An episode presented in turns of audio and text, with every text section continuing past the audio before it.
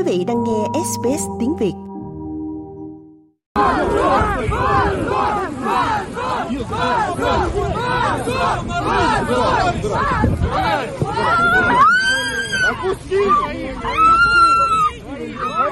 Ba ngày sau cái chết của Alexei Navalny, các cuộc đàn áp những người ủng hộ Navalny ở Nga đang gia tăng. Hàng trăm người đã bị bắt tại các thành phố trên khắp đất nước. Hoa được xem như một hình thức phản đối chính quyền. Một trong những người ủng hộ chia sẻ. Ngay cả khi bạn chỉ đi dạo với hoa trên tay, bạn ngay lập tức bị coi là người mang thông điệp chính trị và bạn cảm nhận ngay được những cái nhìn phán xét của mọi người.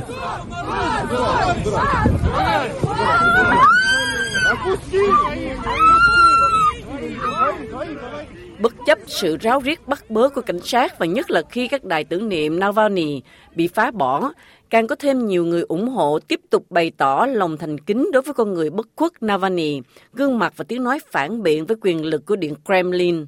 Và như người phát ngôn của Navalny là Kira Yumis nói, bất kể cái chết đột ngột của Navalny và sự đàn áp của cảnh sát đối với những người ủng hộ ông, cuộc đấu tranh nhằm thay đổi nước Nga không có dấu hiệu chậm lại.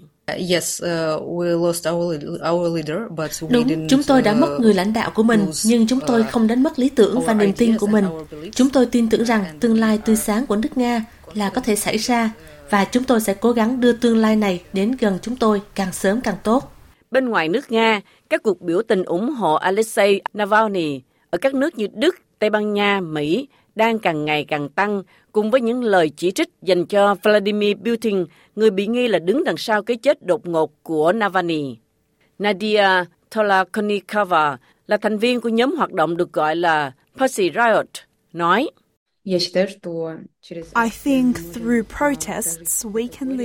Bằng các cuộc biểu tình, tôi nghĩ chúng ta có thể vượt qua nỗi đau này một cách hữu ích và hiệu quả.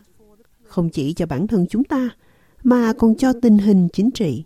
Còn đây là nhà hoạt động người Nga, Peter Kuzman, chia sẻ. We will definitely not give up. Uh, this is uh, what Alexei Navalny told us. Uh, chúng tôi chắc chắn sẽ không bỏ cuộc. Đây là những gì Alexei Navalny đã nói với chúng tôi khi nấy bình phục sau vụ đầu độc. Nếu nấy bị giết, thì đó sẽ là dấu hiệu cho thấy sự yếu đuối của Putin, chứ không phải là sức mạnh của ông ta.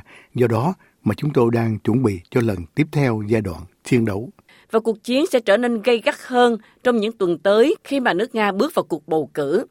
Những người ủng hộ Alexei Navalny đang chuẩn bị để tập hợp một số lượng lớn người cùng lên tiếng phản đối Tổng thống Nga vào tháng tới. Peter Guzman cho biết. Có hơn 90.000 địa điểm bỏ phiếu trên khắp nước Nga. Sẽ có rất đông người dân ở Moscow, St. Petersburg, tại các thành phố trong khu vực trên khắp nước Nga. Chúng tôi sẽ gửi một thông điệp tới Putin và chế độ tham nhũng của ông ấy rằng có rất rất nhiều người Nga không chấp nhận sự cai trị của ông ấy. Vợ của Alexei Navalny là Julia, người đã chiếm vị trí trung tâm ở Munich vào cuối tuần qua và dự kiến sẽ tham dự cuộc họp của Hội đồng Đối ngoại Liên minh châu Âu tại Brussels vào tối nay. Sau khi đứng ngoài chính trường trong quá khứ, cô dự định sẽ tiếp tục sự nghiệp của chồng, thay chồng gánh vác ngọn đuốc mà ông đã thắp lên.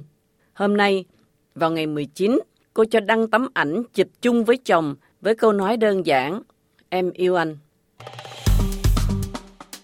Like, share, comment. Hãy đồng hành cùng SBS tiếng Việt trên Facebook.